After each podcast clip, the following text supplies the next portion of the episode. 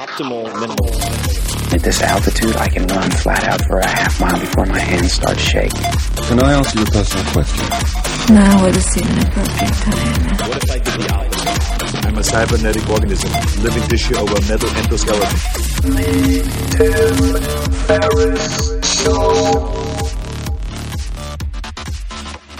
This episode is brought to you by Athletic Greens. I get asked all the time what I would take if I could only take one supplement.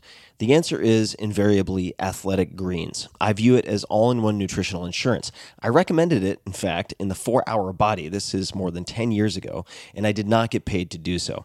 With approximately 75 vitamins, minerals, and whole food sourced ingredients, you'd be very hard pressed to find a more nutrient dense and comprehensive formula on the market. It has multivitamins, multi mineral greens complex, probiotics and prebiotics for gut health, an immunity formula, digestive enzymes, adaptogens, and much more. I usually take it once or twice a day just to make sure I've covered my bases if I missed anything I'm not aware of.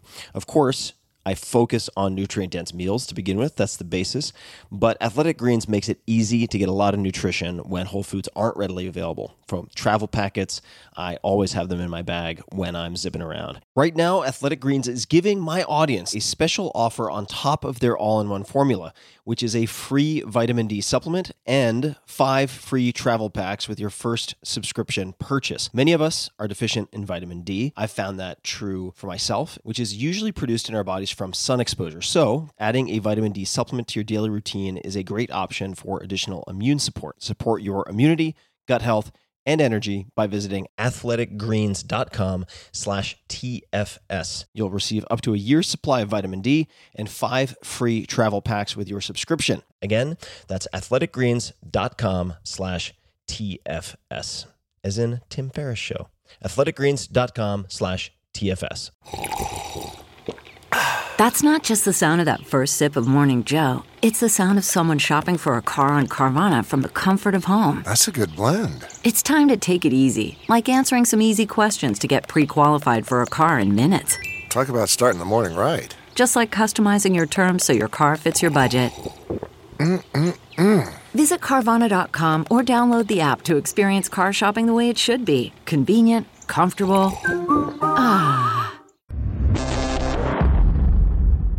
Hello, ladies and germs. This is Tim Ferriss. Welcome to another episode of The Tim Ferriss Show. I am sitting in the darkness on Long Island. I don't know why all my lights are out, but it is very moody in here. And uh, that's not really appropriate to the episode you're going to listen to, which is a very fun, very funny episode with Rainn Wilson, who is best known for playing Dwight on NBC's Emmy winning The Office. You can say hello to him on Twitter. Please do. At Rainn Wilson, R A I N N W I L S O N. He's also acted in Super Cooties, Juno, Monsters vs. Aliens, The Rocker, and many other movies. He co founded Soul Pancake. I didn't know this before doing my homework for this interview, and I love Soul Pancake. Uh, it is a media company that seeks to tackle life's big questions. They put out some amazing videos, including some massive mega hits uh, like Kid President. He's a board member of Mona Foundation and co founded Lide, an educational initiative in rural Haiti that we'll talk about in this episode a bit. Uh, he's also, last but not least, voice cracking like Doogie Howser, excuse me, the author of a brand new book, The Bassoon King, which is hilarious and very insightful. It is, it is his laugh out loud memoir. We cover a lot in this episode. I won't go through everything because that would be ridiculous, but here are a few. The value of as if exercises from drama school, his meditation practices. We talk and compare different methods, the origins of Soul Pancake and some of their mega hits, favorite books, documentaries, and movies, acting as therapy, even for non actors, the sexy nostril exercise, and much more. So, thank you for listening, as always. And without further ado, please enjoy my conversation with Rainn Wilson. Rainn, welcome to the show. Hey, Tim Ferriss. Good to be on your show.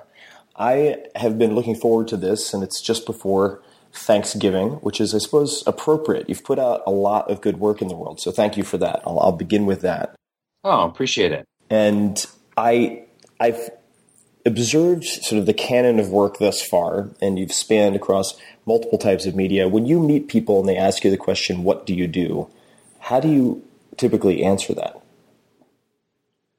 Well, it's a little easier for me than it is for someone like you. I mean, I do a lot of different things, but my first answer is I'm an actor because that's where I started. That's my greatest love. That's where I hope to be spending my dying breath. I'd love to be playing King Lear on a stage somewhere and keeling over when I'm 87 years old.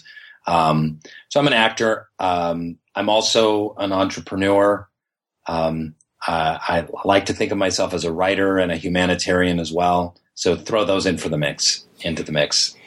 How did uh, could you describe for people who aren't familiar with it Soul Pancake? Because I love Soul Pancake and uh, have been a consumer and I guess more recently a participant. I was had uh, an excerpt from an interview that I did uh, turned into animation and, and, put on Soul Pancake, which was extremely oh, that's right, humbling and flattering. Uh, but what it what it means to be wealthy, I guess, or defining that term. Could you tell people a bit about Soul Pancake for those who aren't familiar? Sure. So when I started getting well known for being Dwight on The Office, I saw an incredible opportunity to do something distinct, unique, positive on the web. Um, the web at that time, when we were first having these conversations in like 2008, was just the worst of humanity. Just everything it was just pop up ads and porn and just crassness and chat rooms. And nowadays, it's actually there's a lot more positive and interesting stuff on the web. But back then, not so much. I wanted a a forum for place for for people to be able to discuss what I call life's big questions. That's something that's always really intrigued me. What it means to be a human being. And all of the questions around that. Those are scientific questions, they're philosophical questions, they're spiritual questions, they're questions of art and creativity. It, it's what it means to be alive. Where there was no place on the web to kind of discuss that stuff. So we started as a kind of um, a blog slash social networking site where we had posts and people could write in their own life's big questions, create member names and interact with each other. And it was really cool for a while.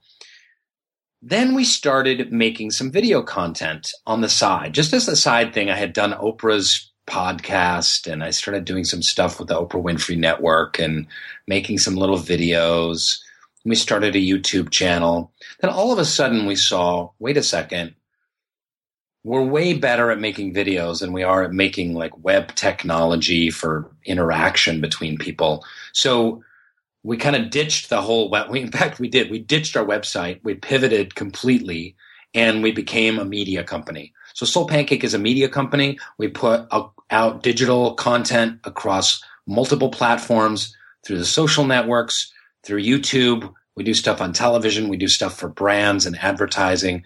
And it's, also changed a little bit in that um, now our mission is to produce inspiring content uh, about stuff that matters, and that's that's what we're about. And when when was it founded originally? Uh, 2009. 2009. And mm-hmm. how did how did the name how did you decide on Soul Pancake or how did the team decide on Soul Pancake as a name and what were some of the names you decided well, against? Yeah. One of the one of the really difficult topics that we were going to try and bring up at Soul Pancake, which is the hardest topic in the world to bring up these days, and that is spirituality. So we wanted something that dealt with spirit. It's not a spirituality site. That's just one of the many things that we talk about. But if you're going to talk about the human experience, that's part of the human experience. Um, so we wanted something that had a little bit of a tip of the hat towards spirituality. So we we literally were like on one of those sites where you you know GoDaddy or one of those sites where you look up website names. Right. We had food food items written on the wall on little three by five cards, and um, and then other catchy spiritual and philosophical minded phrases. So we had like holy taco and spirit burrito and we had all these crazy names we were tossing. And funny story i tell this in the in the book that i wrote um, this was actually in andy grammer's apartment. Andy grammer's a big pop star nowadays. Back then he was a struggling street musician. Uh, so i like to think that maybe we helped him out by uh, having this discussion in his house. But then soul, uh, soul pancake was just it wasn't taken. So we were like hey, that's perfect. Everything that was taken. It was crazy what was taken. Like who, who who registers the domain name Spirit Taco? You know, it's like, come on. Right, somebody in Montenegro who's who's just sitting on that, waiting for the big bid. To, Yeah, yeah, for big payday. And the uh, I, a lot of people know of Kid President and that uh, that video and then the se- sequence of videos. Uh, was was that uh, did that originate on Soul Pancake? Yeah, um, uh, not exactly. We were having a discussion early on when we started our, our YouTube channel, and uh, Devon Gundry, the co-founder of Soul Pancake, was talking. He said, "You know, we really need more joy on our channel. Part of what we try and do at Soul Pancake is we, we try and be of service. So we're a for-profit company, but we're also trying to be of service to the world. It's a it's kind of a crazy mission. Um, just it's an experiment. We're just seeing what happens. So." we were looking for joy on the internet. That's a hard thing to find. Um, uh, absolute joy, not like funny LOLs with cats on pianos and stuff like that, but actual joy. And uh, Bobby Miller, our channel manager, um, said, "Hey, have you seen this kid, Kid President?" And he only had like two or three videos out at the time that only had like five thousand views, and he was in Tennessee a little uh, African American kid in a suit in a fake Oval Office with, made out of cardboard, and him and his brother-in-law Brad Montague, who's a brilliant uh, filmmaker, um, had done these little videos, and we're like, let's bring him over. So we just contacted him and said, come over to the Pancake family. And a few videos later, when we had kind of given him a little bit more of a budget and some some better writing and some inspiration, um, they came up with Kid President's Pep Talk which has like 50 million video views at this point. Yeah, it's incredible. It's it's uh, it's done incredibly and I, I, incredibly well. Excuse me. And I guess across Soul Pancake, you have well over 200 million views at this point. That may not be up to date, but that's that's the best number I could find. What would you like to Yeah. What would you like to see for for its future? Well, we we want to be Soul Pancake wants to be kind of, uh, for lack of a better phrase. I know this is going to make some people cringe. I always uh, drives me crazy, but I'm going to say it. I'm going to go there, Tim Ferriss. go for it. and that is we're going to be we want to be like the Oprah Winfrey for millennials. Uh, we want to be the place that the brand that has carved out the niche of feel good, inspiring, uplifting entertainment that digs into big issues for young people. So we want to own that space. And that's that's our goal as a media company. It's an admirable goal, I think. Uh, switching gears just a little bit. Of course, you mentioned you mentioned Dwight. Uh, you're very well known for for playing Dwight on The Office, but you've picked a, a very wide range of different characters and projects. What has been the most challenging uh, that comes to mind, and how did you prepare for it? Well, that's a great that's a great and deep question. So you're getting into the task and the craft of acting. Um, a lot of acting is just like just stand there and listen and respond and be yourself, and it's not that hard. Sometimes acting is hard. There's certain roles that are are super challenging. Um, I did a movie about four years ago called Hesher with Joseph Gordon-Levitt and uh, Natalie Portman, in which I played a, a dad, a dramatic role of a dad, pill popping dad whose wife had just died a few months earlier, just kind of stuck in his grief, and that was really challenging because I had to bring. You had to really bring it. You can't fake it. You can't fake cry. You can't fake be sad. You've got to go to some really dark places in a movie like that to to make it believable and make it pop. So that was a very uh, hard uh, month of doing that movie and challenging. And um, uh, yeah, so I, I hope people didn't really see the film. You know, they don't really see a lot of independent films these days, but it's a really terrific uh, film. Metallica does the music for it, and it's uh, it's really kind of badass and sad and profound and funny at the same time. How, how do you explore a dark character like that, or Backstrom for that matter? I mean, that's a, that's another one which I think people would not immediately envision in their mind as a role you would grab, given the the amount of comedy that you've done. But when you're when you're trying to put yourself uh, develop that character, put yourself into a state that facilitates the character. How, how, do you go about doing that? And is it something that you can slip in and out of, or does that put you into a, a funk for the entire period that you're doing the, the shooting? Well, there have been a few times when I have kind of just had myself kind of really enter the worldview of the character. So the important thing when you're playing a character is you've got to see the world through their eyes. If you can really see the world through the character's eyes, then it doesn't matter what lines you have or what scenes you have or what conversations you have or situations. It'll be truthful because you're really tapped into it. So sometimes you, I'm not like all Mr. Method actor or something like that, but there are certain roles where you, you have to do that. You have to, you have to go there um, for the duration of the film or when you're on set or at least just around when you're shooting. Um, my favorite analogy is there's this ex- acting exercise you do in acting school called as if. So you you just pretend as if. So now my wife wasn't killed in a brutal car accident and I wasn't addicted to pills, but I can imagine what that might be like. So you act as if your wife, my wife, who I love, I've been with for 20 years. I imagine what that would be like if I were to lose her and if I were to be on pill. I've certainly been on pills before. I've taken drugs before. I know what that's like. You know, I've experienced grief before. I've lost friends. Um, so you kind of cultivate a kind of emotional imagination. There's an emotional landscape that you try and inhabit. And, um, you just go deeply into your imagination. It's just like pretending. I mean, it's basically kids in a sandbox. Like you're a pirate and I'm a space alien. Let's pretend and ready, go. And you just do it on a much, much deeper level. That's really all acting is, is about. And part of the reason I ask is because I wonder when you, when you hear people talk of say life imitating art, art imitating life, if learning to go into a very deep, dark maybe depressive character in any way helps you get out of dark and depressive periods in your own life. So maybe jumping to to that side of things, uh, are there any particular low periods in your life or career uh, that, that uh, you were able to dig your way out of or, or build yourself back up out of uh, that you think are illustrative uh, or important, very pivotal in your life?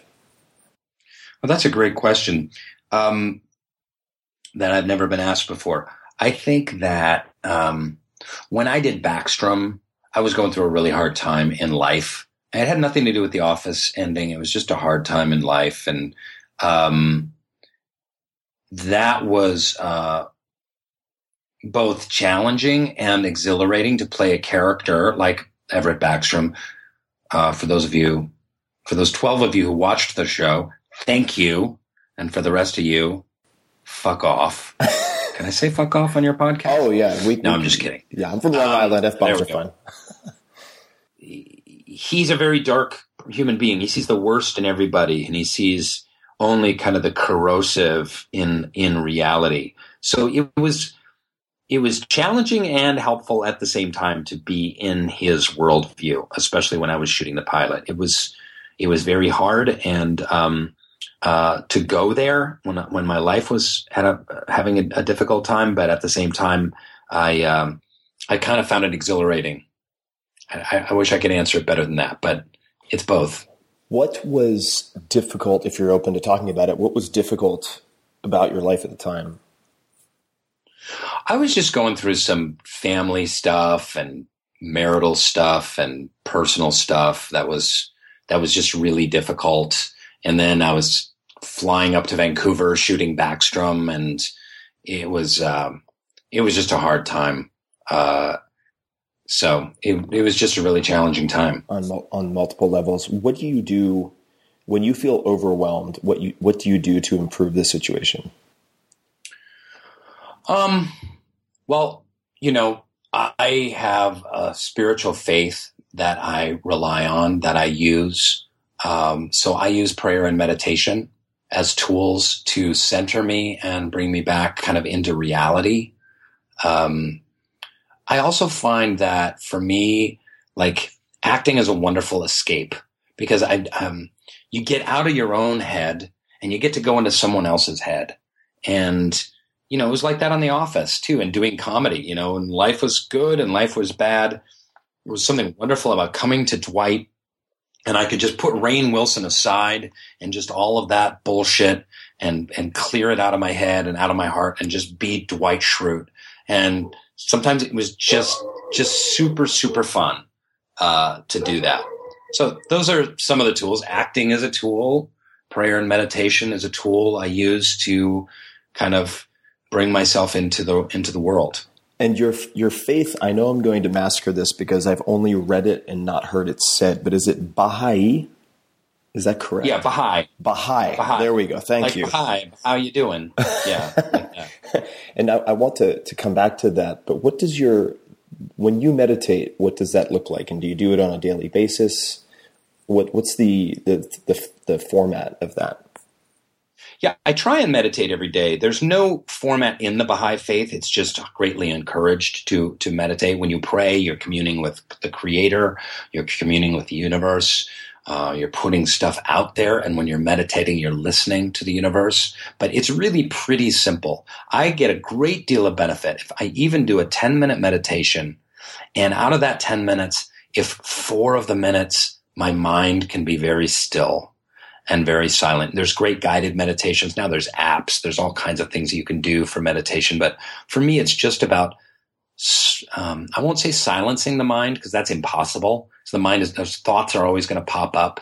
But those thoughts pop up. You just notice them. You identify them. You let them float in front of your eyes, almost like, you know, one of those old fashioned Wall Street ticker machines.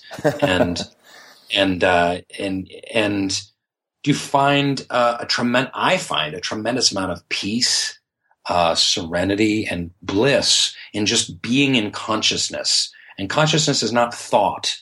Consciousness is just being. I am this being. I am not separate from the giant being of Earth and the cosmos and the universe. And just being in that stillness uh, is incredibly rewarding. I get a, I get really um, a ton of clarity and I get a ton of energy from it.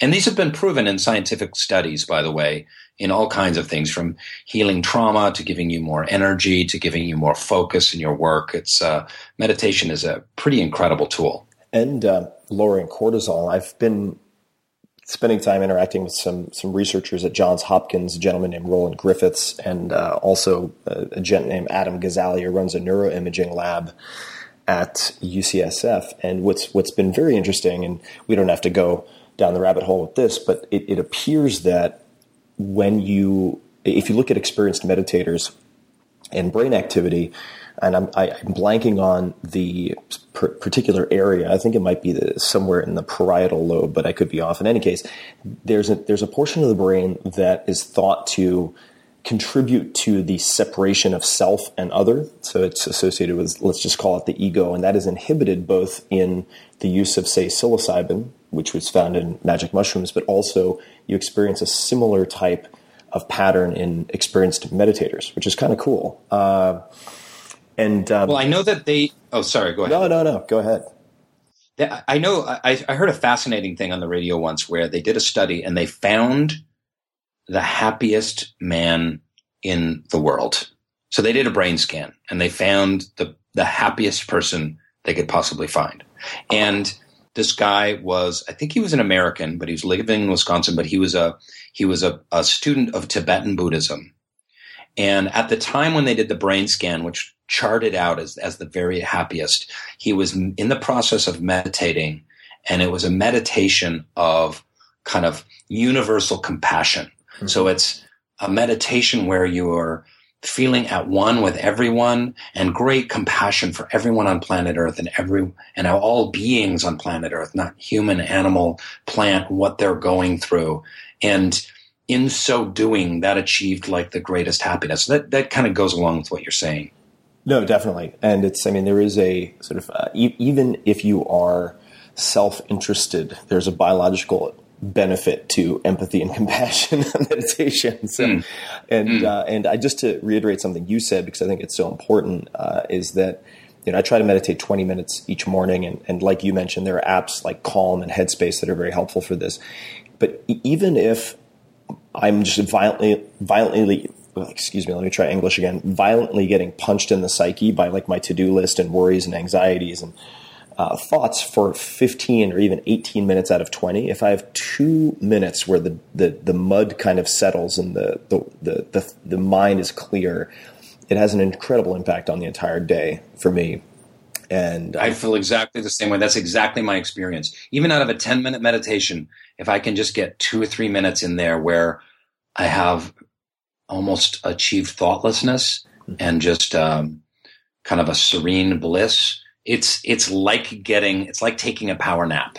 You Yeah. know, and it helps you through your whole day. definitely. And I had, I think it was Tara Brach who said this to me, but uh, it might have been someone else. But they said the the if if you just come back to your breath or a mantra or whatever it is that you're focusing on, if you're doing concentrated meditation, it's the coming back that is the practice. So if you're just distracted and you're basically just bouncing off the walls mentally with your monkey mind for those 19 minutes, if you come back even once, you can consider it a successful session. I think for type A personalities, that's really important to keep in Yeah. mind. You mentioned something I'd, I'd love to explore a little bit, which is that acting can be a wonderful escape. Uh, and I'm paraphrasing here, but from your own head. I was actually watching Amy yesterday, which is a documentary about Amy Winehouse, and very very sad story and tragic on many levels. But she produced some beautiful music from bad experiences, and so she was able to escape her own head by putting these poems, which became songs, on paper.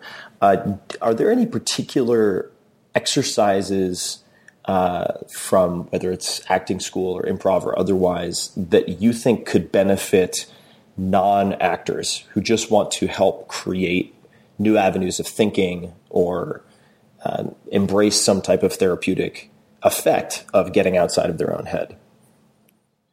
Yeah, you know, um, specific ones I suppose I could go into, but I, I studied with a great teacher i- i- in NYU uh, uh, named Paul Walker. He's he's he died of AIDS, but he was uh, an, uh, an exquisite uh, teacher, and he taught theater games. And it, for me, that was a real revelation because I had when I had tried acting early on, I was very stiff and very in my head and cerebral and kind of stuck and kind of like it it was very conscious like how am i going to say this line and eh, how do i best look when i'm turning this way? It's just a very self-conscious style of acting that was bad. It was sucky. So what paul got us doing in acting school at nyu was just playing and there's something incredibly freeing about playing like a kid and that your impulses as an actor and your impulses as a kid at play are really the same thing like I said before, it's deeply pretending. So, you know, are there specific exercises? I mean, I suppose I could think of some, but you know, how much fun is it to play red light, green light and, uh, for 20 minutes or duck, duck, goose? And then to move from those exercises into more and more imaginative kind of improvisations, but where, where you allow yourself to just play like a child. And sometimes children play and they're competitive. Sometimes they play and they're very serious. Um, it's not all kind of this general like we kind of stuff. And I found that so freeing. And it was the it was the key for me as an actor that kind of broke me open and got me out of my head and just got me in my body and in that place of kind of pure imagination and spontaneity that you really want as an actor. Mm-hmm. And, and I think it seems to me also when you put yourself in that place, much like meditation, you have to be present state aware. You can't be worrying about something that you have scheduled two weeks in the future or Yeah. resenting something like you know, some idiot who cut you off in traffic that morning. You have to be in that moment and be effective and to have fun. You just can't be distracted by those things. Yeah, like we'll do a thing where you I just remembered because I did it recently at Soul Pancake. I did some sessions with the with the employees at Soul Pancake. I do kind of games and improv stuff where um, everyone has a number from one to ten. There's two teams of ten on each side of the room. There's a stool in the center of the room with a shoe on it. And the goal is you've got to get the shoe and then get back to your place in line. Right? It's a pretty simple game. But then you also do this game called Sexy Nostril, where you write down adjec- adjectives and you write down body parts. So it could be angry, sad, lonely, um, energetic. Those are the adjectives. And then body parts, you know, earlobe, testicle, anus, shoulder, blade, you know, fingernail, whatever. And you draw one of each. And then you try and play a game manifesting those characteristics. So if you have sex nostril, and then you have to play that same game of getting the shoe and getting back in line, but you're a person where their center of their energy is in their nostril and it's a very sensual, sexual energy. And you're just kind of, it helps you create a character and play as that character. And it's, it takes you out of your head and it just gets you in your body and gets you kind of feeling and responding. And uh, I love teaching that stuff. Uh, it's it's uh, it's super fun. And for me, Tim, I, am in my head a lot, and it's kind of sucks. Yeah, so there's too. certain tools that I have to use to get by. So I've learned uh, in my life, I don't remember every day, but there's certain things I have to do to just be out of my head and, and just to get to normal. I'm not talking about like being like really super effective. Uh, just to get to normal, I have to do meditation. I have to do some exercise.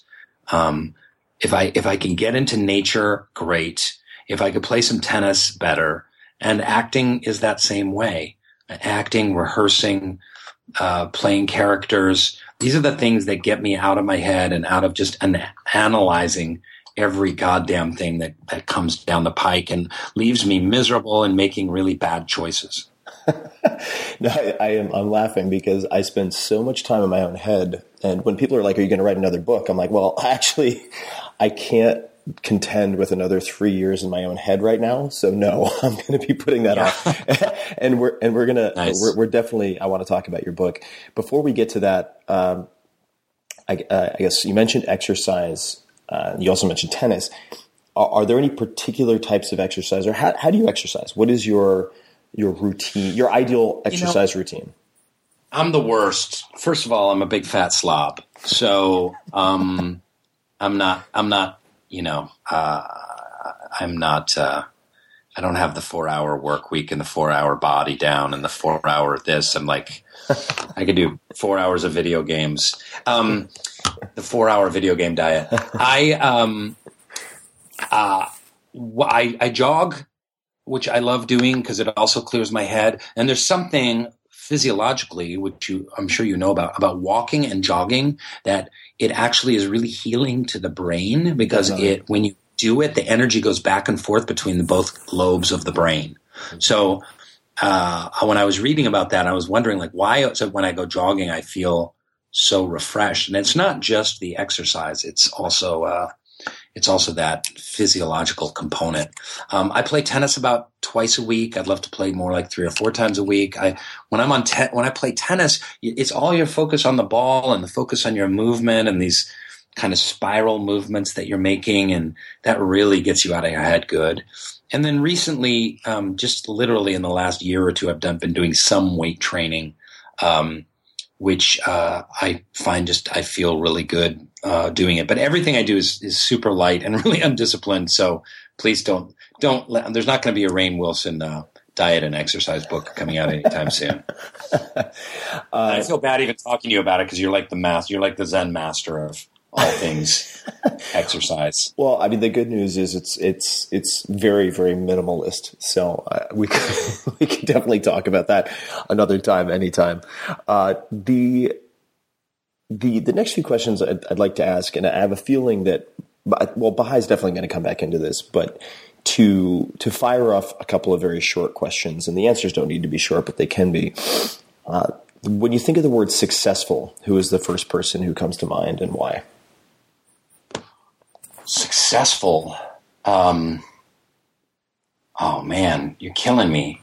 Um, um, wow, I, I, I don't have anyone coming to mind. Is that weird? It's not weird. We could try. We could try. Uh, we could try another adjective. Maybe when you think of the word admirable, who's the first person who comes to mind, and why? Um, you know, um, when I think of admirable, I do a lot of work in Haiti. And there's a lot of people there that I've met over the years that have given up big careers. They've given up a lot of money and a lot of potential in the United States to go live and work in Haiti. And um, just to be of service to people that don't that don't have much. And to me, that's really admirable. Um, uh, there's a, a woman I'm thinking of that taught school her whole life in Haiti and then retired and had a little bit of retirement money. And then she, uh, her name was Sue Puzo, and she retired and went to her house. And the next morning there was a, a ring at her uh, doorbell and there was a little Haitian boy. And he said, Hey, I heard you used to teach. She said, Yeah. And he's like, Well, I need to learn how to read. Will you teach me how to read? And she's like, Okay, come in. Let me give you a little lesson. And she gave him a few little exercises and some sheets to work on. Then the next morning, he knocks on the door and there's three little boys there. And he's like, I brought two of my friends. We all want to learn how to read. And she's like, Okay, come in. Then the next day, there were more. The next day, there were more. All of a sudden, this retired school teacher who's in her 70s has created a school in her backyard.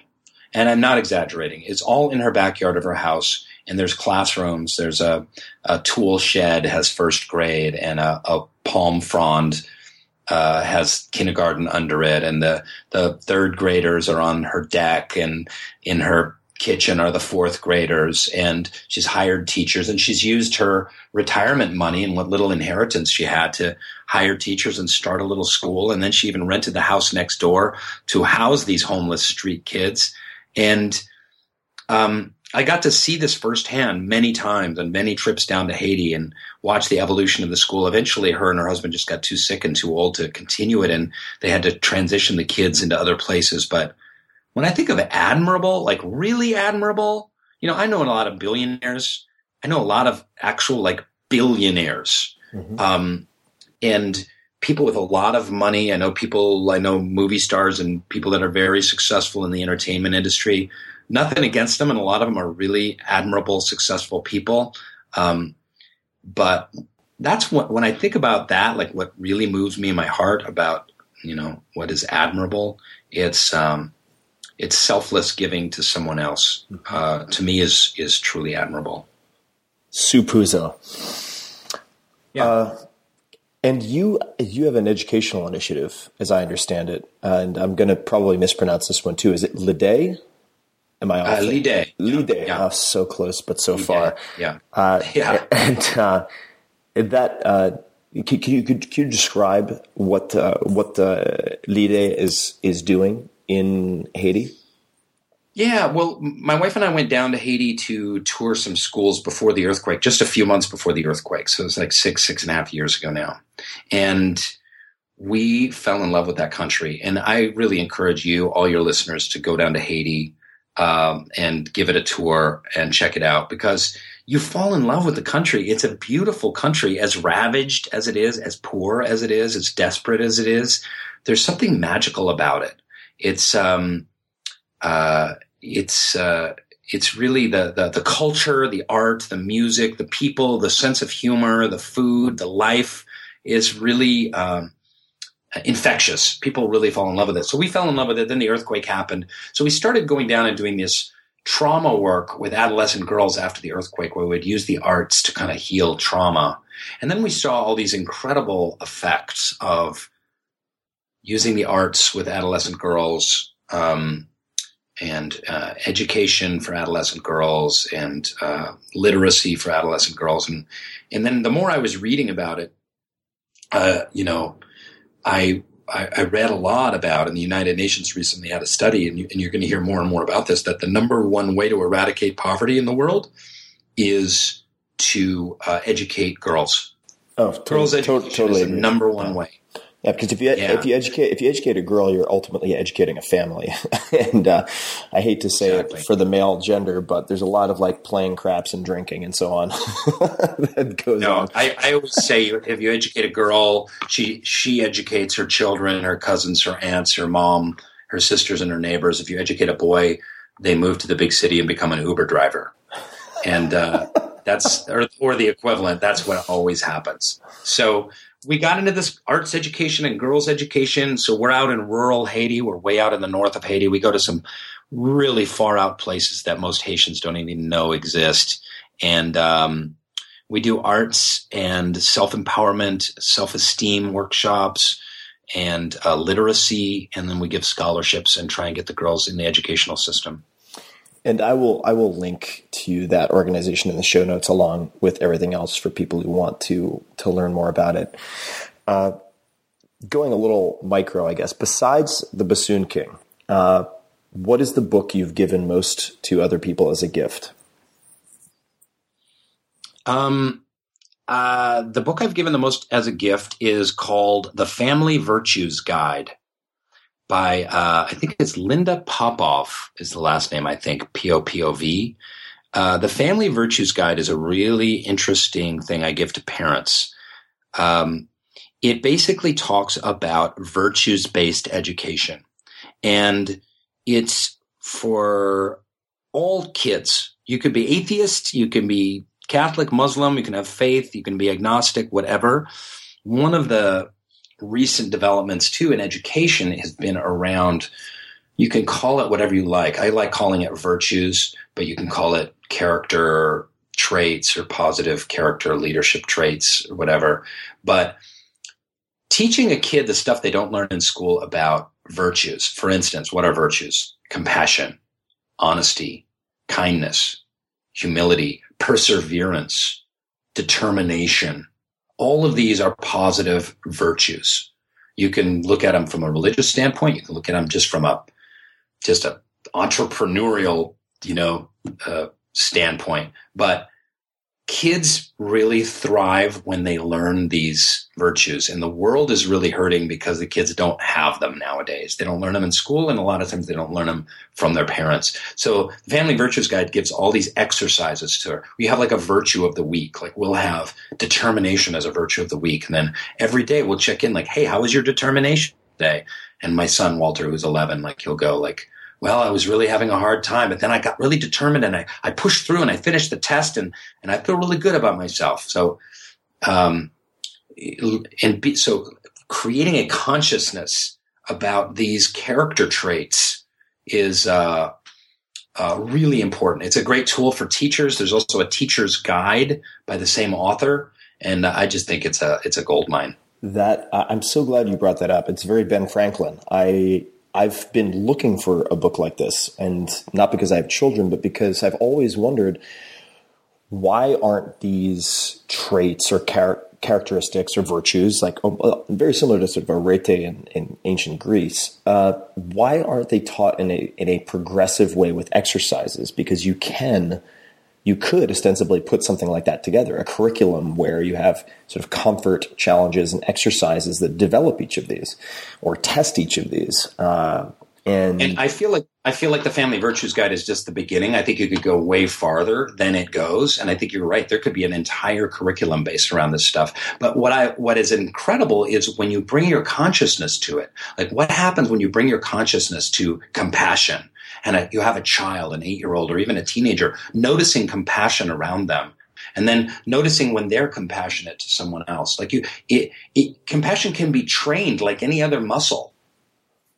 Oh, that definitely. I mean, completely. And I think there's also a neurological basis for that. There would have to be that I would mm-hmm. think if you're if you're if you're digging the groove and the sort of mental record player for compassion, it's going to become more and more of a reflexive action or thought pattern at the very least. Yeah. Uh, do you have any favorite documentaries or films? Um, I have tons of favorite documentaries. Um, um, now you, well, you're really you stump people with the questions because they're so. Um, God damn you! They're highly specific. Uh, we we could come back to this one too. Okay, let's come back to that. Let me let okay. me mold that. Okay, so we'll come back to the documentaries. Um, another highly specific one. What uh, purchase? It doesn't have to be a purchase, but it could be something free. But what purchase of $100 or less has most positively impacted your life in recent memory? Um, okay. This, it's not $100 or less, but I have to talk about it. Let's do it. Okay. So I was snoring and um, I was driving my wife crazy and I was kind of snoring more and more as I was getting in through my 40s. And so I went in and then I got this mouth guard from my dentist that not only stops me from grinding my teeth, but it kind of moves my jaw forward, like like just by half an inch or something like that when I sleep. So it clears like this air channel, and like all of a sudden, like I'm breathing better all night long and not snoring, and I'm getting like a way better night's sleep. And it's completely transformed my life. And it's so funny that it's just this little plastic mold. You know, you put the, your teeth in the mold, and I, I I wear that in my in my in, in my sleep, and it has just it's literally changed my life. A piece of plastic in my mouth has changed my life. I love it. And that's something people can experiment with also if they don't want to go to the dentist. I mean, as someone who's worn way too many mouth guards because I had a habit of enjoying getting punched in the head or kicked in the face doing combat sports, which I don't recommend for anyone who wants to preserve cognitive function. Uh, yeah, you can, just, you, you can just get something at a sporting goods store. And I, I guess the plus is if you're sleeping and, there, and you have a home intruder, you also have sort of home game advantage. Uh, but uh, what is something that you Can I kick? Can I kick you in the face or the head? I, meet you at some I tell you? What, I just do I'll? I'll start doing neck exercises. You can start working on your hamstring flexibility, and then uh, I'm happy to let you give it a go. All right, boom, we're on. Oh, this is good. We could put it on Soul Pancake. That that could be very inspiring. Rainn Wilson kicks Tim Ferriss in the face. It just needs to be a 15 second video. It'll go viral. It's it's yeah, it can be used on Vine. It's very uh, very multi-purpose. I what what is something that you believe that other people think is insane, if anything? I've got plenty for myself, but I'm I'm curious if if anything comes. I to have mind. so I have so many things that I believe that people think are just insane. I believe that world peace is possible. Mm-hmm. I really do. I believe that you know some things are going to have to change where it's not even close to being there yet. But I do believe that humanity can put its worst nature aside and find a way to come together. And we see aspects of this more and more. I mean, look at the the way the Western states are are acting and interacting, and what had the tragedy in France, and the and the way the especially the Western world rallied around France, and you know, um, there's a couple of uh, folks out there. There's a couple of countries that are some that have some big issues and some big problems, but I truly believe that humanity can do this. We can come together on world peace. We can reduce our armaments uh, to what we need to defend ourselves, and we can just work on making a better world. I think that we can get there. Um, I think that it's really easy to just be negative and be like, oh, that's bullshit. We'll never get there. Not with people the way they are. And people, like, that's such an easy fallback position. So I guess that's something else that I believe is that cynicism is a disease that robs people of the gift of life. And it's just, it's easy. It's way easier to be negative, sarcastic, and cynical. It's an easy fallback position and it's much harder to be hopeful and positive and proactive. Oh, I, completely agree, and I, I think uh, also that there's a it, by being against passive armchair cynicism, it doesn't mean you're against constructive skepticism. If that makes sense, a lot of people feel Yeah. like, "Oh, you're saying I can't be critical." It's like, no, I want you to be critical, but I want you to be critical in a constructive way, where you're actually making mistakes of ambition as opposed to mistakes of sloth. What's your intention in being critical? Is your intention in being critical to make the world a better place or to bring enlightenment? Then great. But if your intention in being critical is to bring people down and hold people back, and they're like, ah, that'll never work, then, Yeah. you know, that's just bullshit.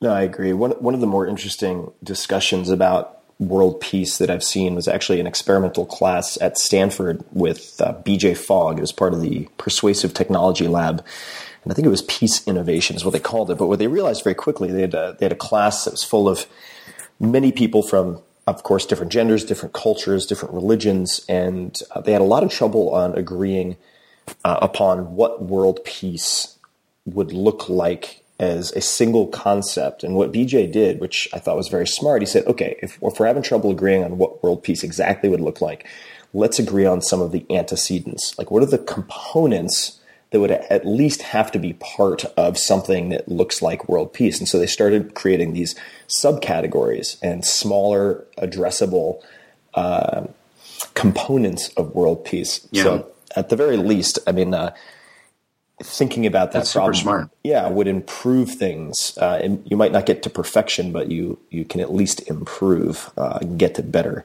Um, are there any common misconceptions about you?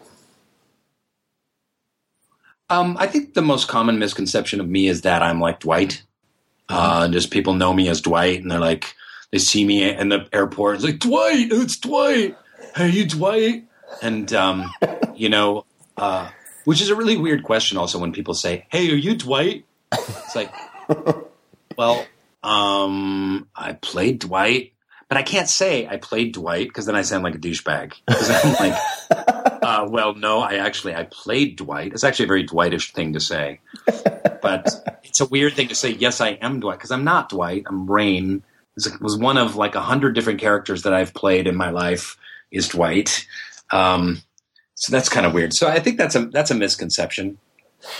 Uh, what do you ha- what do you in as Rainn? Uh, what do you have most in common with Dwight, and what do you have what what what is completely different uh, about the two of you?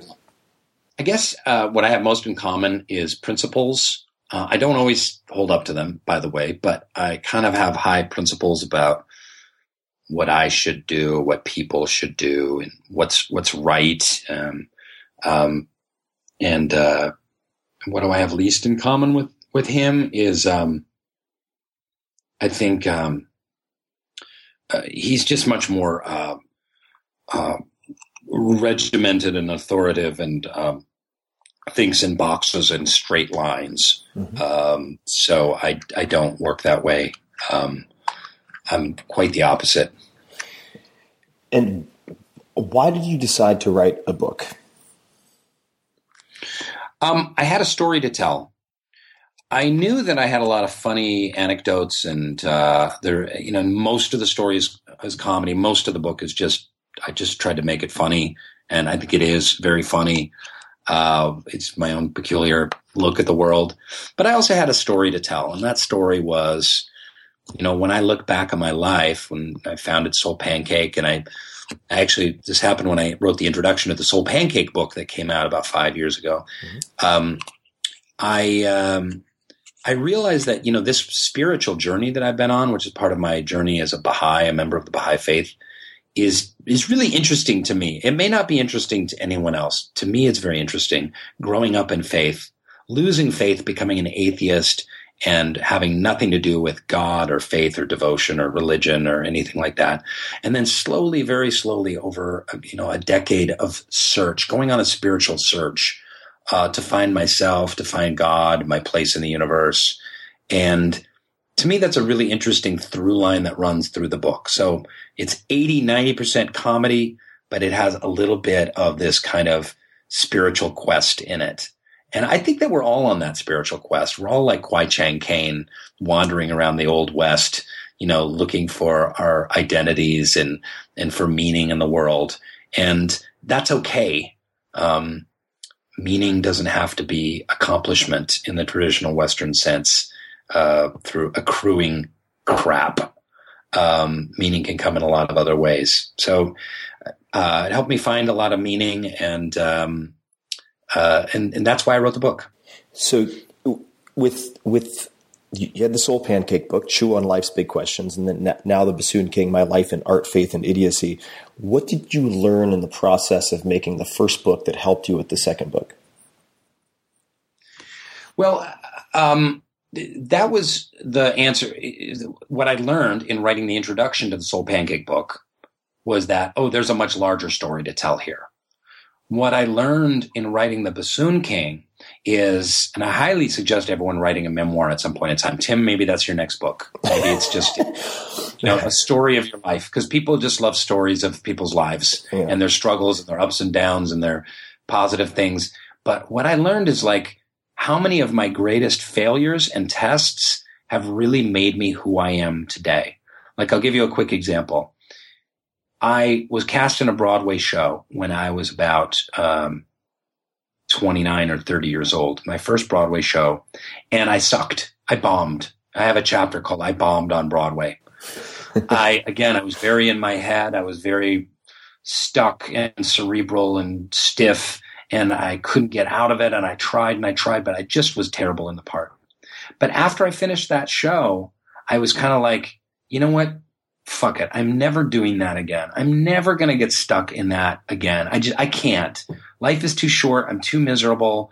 And I, I gotta be me as an actor. I have to bring who I really am as a, as a human to my acting. So it's, it's quirky. I'm offbeat. I'm odd. You know, uh, I'm a, I'm a weirdo. I draw, I buy shirts at the thrift store and this is, this is who I am and this is who I have to be. So, um, I, it really changed me as an actor and as an artist. My, and I went through hell in that Broadway show. But if I hadn't gone through that hell, I never would have been able to play Dwight Schrute. Mm. I never would have had the success that I had in LA and on TV and film in doing odd characters if I hadn't gone through that terrible, terrible ordeal. And so that was a, a, an incredible thing to learn from writing a book, uh, looking back at those failures and how they can be transformative. Yeah, I, th- I, think if I ever write a memoir, I'll have to do it soon, and it'll be called 14 Minutes into My 15 Minutes, a short biography of Tim, short memoir of Tim Ferriss before it's irrelevant. Uh, the the um, what are the the core tenets of the Baha'i faith? Because you, it, correct me if I'm wrong, but your parents, or at least one of your parents, were also Baha'i. Is that right? Yeah, um, my, I grew up Baha'i. So the tenets of the Baha'i faith are Baha'is believe that there is only one God and that this creator, all loving, all knowing creator, uh, wants to educate humanity by sending down divine teachers every 500 or 1,000 years. These divine teachers, you know a lot of their names, like the Buddha, Krishna, Abraham, Moses, Jesus, Muhammad. Um, they come to various people at various points in time, kind of giving an updated lesson in spiritual evolution from God, the creator, because God wants us to mature spiritually, just like we're maturing technologically and materially. And we're not there yet. So Baha'is believe that a man named Baha'u'llah, and that name means the glory of God, that Baha'u'llah was an actual person who was lived in Iran in the mid 1800s. He proclaimed himself to be the promised one of God, the newest, the latest of these divine teachers he was in a Muslim country, so he was persecuted and locked up in prison and tortured and banished, and his family was killed, and tens of thousands of early Baha'is were martyred. And he spent his whole life being banished and in prison, and he wrote many hundreds of books and tablets that Baha'is believe are, are holy and that contain the solution for the world's problems today. So Baha'is are hard at work at kind of healing the world spiritually. Um, theoretically, that's what we're doing. And do, do you have uh, any type of or equivalent or approximation to say the Ten Commandments, for instance? Because I, I find that if you look at say the Ten Commandments, I mean, a lot of them seem like pretty good rules or good guidelines, even if you are uh, atheistic atheist. or yeah. or otherwise. And um, are there is there a similar sort of to do and not to do list uh, in the Baha'i faith? Yeah, there are basic core tenets of the Baha'i faith. So one is the the harmony of the human race. So elimination of racial prejudice is super important for Baha'is. We're all one members of one human family. No one is better or worse from their skin color. Um, all religions are one um, the essential harmony of I think you dig this one. The essential harmony of science and religion. You know, we live in a world where uh, science and religion are so at odds, and they can't see eye to eye. And the, the secular science folks are like, "Oh, religion is bullshit," and the born again fundamentalist religion people are like, "Oh, scientists are full of shit." And Baha'is believe that they're both manifestations of the creation of God. That science is there for us to understand the physical world that we're in. It's very real. Um, religion without science is mere superstition, according to Baha'u'llah. Uh, one of the important teachings of the Baha'i faith is the individual investigation of truth. So, um, every person is on a journey to find the truth for themselves and that's an important uh, obligation for everyone to undertake is finding the tr- their truth for themselves. The equality of men and women. So this was taught by Baha'u'llah in the mid mid 1800s that men and women are equal, um, and a universal education. And uh, another teaching is uh, is the uh, eventual uh, universal language. That if we have a universal language that runs throughout the world, that that will be. You talked about those building blocks to world peace. Uh, you know, a universal language that was spoken by everyone on the planet, in addition to whatever their native language was, uh, would be super helpful, so that everyone could communicate with one another. Uh, it sounds kind of simplistic, but it, it actually would be super, super helpful. We seem to be heading that way kind of with English right now. It's kind of becoming a universal language. You go to Europe, you go to China, you go to Russia, like everyone speaks English as a second language. Um, so those are some of the key teachings. There's no clergy in the Baha'i faith, which I really like. Uh, there's no one above anyone in the Baha'i faith. No one has a station uh, above anyone else. Um, so that's that's a cool thing. And when you pray, what does what does praying look like? Do you have any any uh, favorite or common prayers? And the reason I ask is that uh, again, even for the even for someone who is non-religious, I think there are things that can be very useful, even if they're just viewed as philosophy. So, for instance, the Serenity Prayer is very similar to the meditations of a lot of Stoic philosophers. And I read a lot of Stoic philosophy, and I find the Serenity Prayer a very helpful thing to uh, memorize and, and consider on a regular occasion. Do you have any particular prayers that you have found helpful over the years, or more, or most recently? Yeah, I, I, I love the Serenity Prayer. Um, it's it's really uh, it's really beautiful. I love especially the second half of the Serenity Prayer, which doesn't get, get as much focus. You're essentially saying, God, um, grant me the courage to do the things I can. So, and that's an interesting way of looking at the world where we live in a very uh, self will powered world. Like it's like pull yourself up by your own bootstraps, and you are what you make yourself.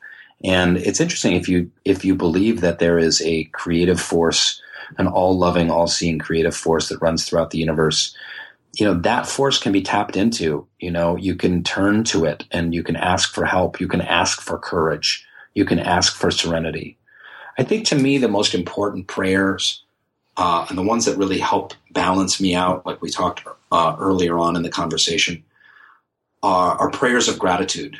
And if I can be in gratitude every day, if I can turn to the divine presence around me and just say, Thank you for my health. Thank you for the beautiful sunlight.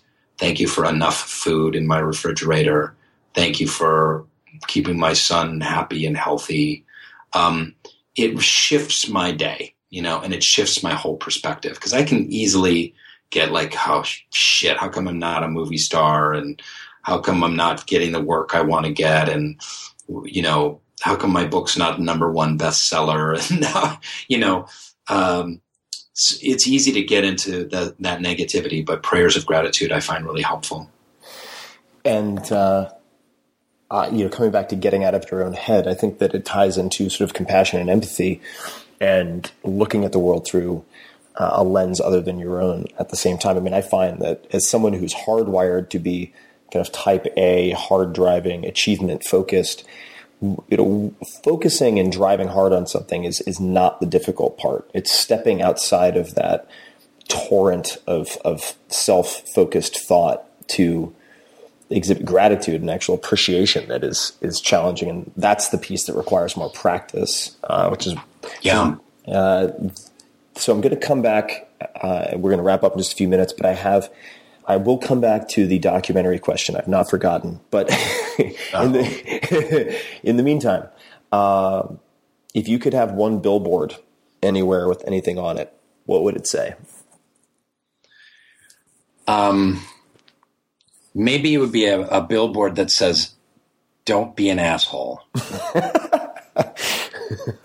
because uh, that would make the world a lot better place. Maybe someone driving along will be like, "Oh, you know what? Maybe I'm just going to be not as much of an asshole today. I'm not going to cut people off and uh, on the road and uh, ignore my kids and uh, you know backstab someone at work." How about that? Don't be an asshole. Is there any particular place you would put that? Uh, anywhere in Los Angeles. anywhere.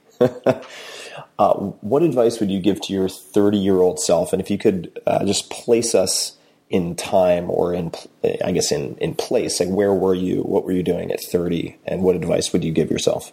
So at 30 I was a starving New York theater actor just kind of going around trying to get uh, acting work. Um, and you know barely making 17 grand a year doing theater. I did a bunch of side jobs. I was a man with a van. I had a moving company.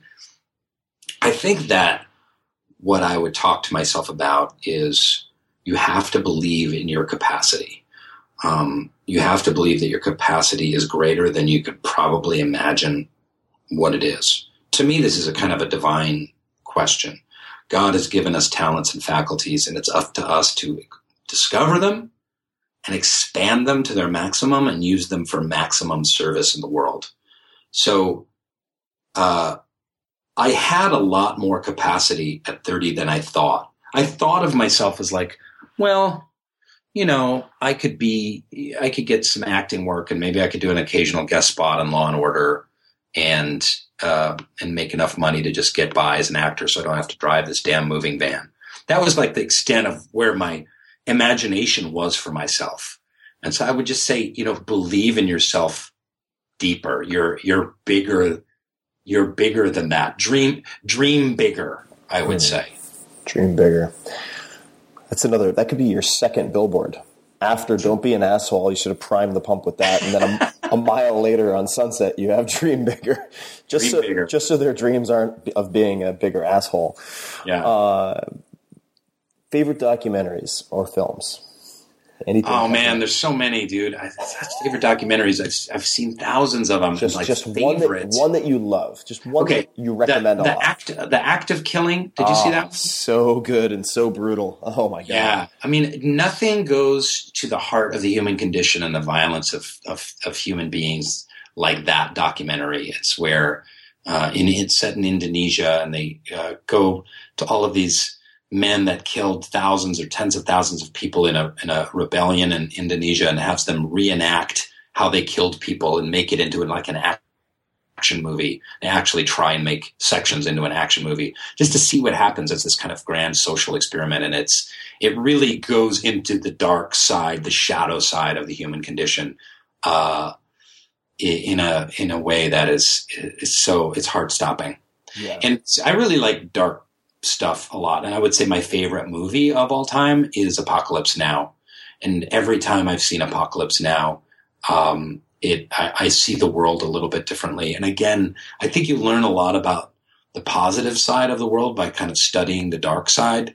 And um, again, it goes into the into the very worst of humanity and in war and in so doing, I always find it really inspiring and uh, kind of, I come out of watching Apocalypse now like uplifted, you know? I don't know. Maybe that's just me. No, it's not just you. I had uh, the, the most decorated special operations commander during the entire Iraq conflict, uh, Navy SEAL commander named Jocko Willink on uh, the podcast, and he said effectively the exact same thing. So it's it's fascinating to see how it can span from uh, military to entertainment. But when you're when you're thinking about the human condition, I mean, you do need to consider the entire picture uh, and not be like the blind men touching the elephant. What is an elephant? One's touching the trunk, one's touching the tail, one's touching the foot. I mean, you really have to take in the macro picture if you want to have a positive impact and understand what you're trying to navigate. I think in some capacity. Uh, nice.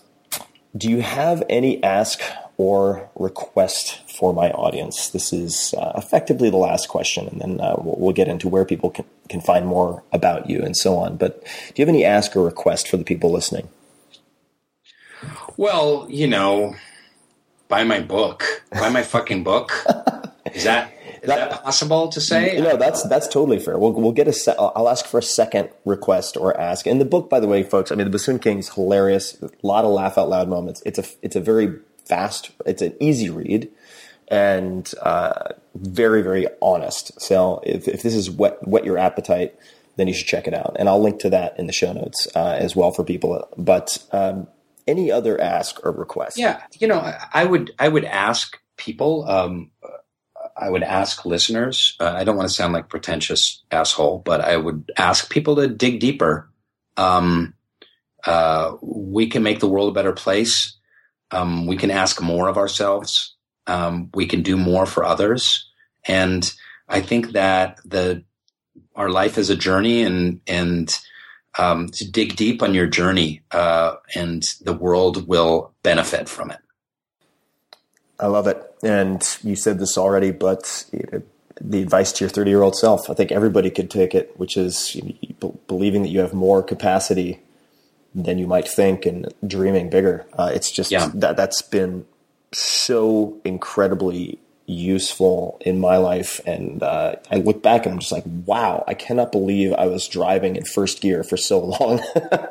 What, yeah. the, what, the, hell was I doing? You know, that's that's a great way of looking at it. Uh, yeah. Where can people find you online, and um, where would you like them to go online? Also. Well, um, they can find me at, at Rainn Wilson on Twitter and Instagram. I'm on Facebook, of course, all that nonsense they can check out Soul Pancake, subscribe to our YouTube channel, and uh, check out lidehaiti.org and um, check out the incredible uh, work uh, that uh, is happening in the fields of girls' education, arts education, and what's also called informal education, where it's like education under a tree. Um, that's the future. And if you want to help change the world, it's through education, I believe. That gives, empowers people to make the change in their own communities. Um, so check that shit out. 100%. Yep. If you want to not only help break cycles of poverty, but create problem solvers instead of problem creators or passive participants in the world, then education is the, the force multiplier. Well, Rainn, uh, and for those people who are going to try to find you on the social webs, Rainn with two N's, uh, it's been so nice to chat with you, and thanks for thanks for taking the time. This has been a blast. Uh, you're great at this, and you need your own show. Um, but after I kick you in the face. well, you know what? This I've never. I've, I have not said this in uh, in a long time. Actually, I've never said this. Who am I kidding? That makes me sound like uh, even weirder than I am. But I'm looking forward to hanging out and getting kicked in the face. Oh, uh, perfect. and I may insist. I, I, I get veto power on the footwear, but besides that. I think we're in good shape. and I won't wear my high heels. Yeah, thanks for that. And uh, and uh, Thanksgiving, as you said, being grateful should come not just once a year. And uh, thank you for that reminder, Rainn, Everybody listening, uh, you can find show notes, links to everything, all sorts of goodies that came from this conversation at 4hourworkweek.com and click on podcast, all spelled out, or just go to 4hourworkweek.com forward slash podcast. And until next time, thank you for listening.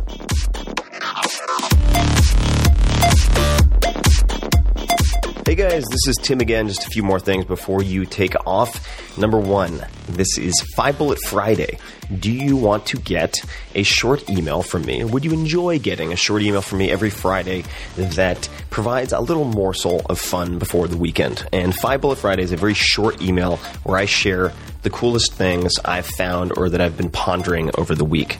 That could include favorite new albums that I've discovered. It could include gizmos and gadgets and all sorts of weird shit that I've somehow dug up in the uh, the world of the esoteric as I do. It could include favorite articles that I've read and that I've shared with my close friends, for instance. And it's very short. It's just a little tiny bite of goodness before you head off for the weekend. So if you want to receive that, check it out. Just go to 4hourworkweek.com. That's 4hourworkweek.com, all spelled out, and just drop in your email, and you will get the very next one. And if you sign up, I hope you enjoy it.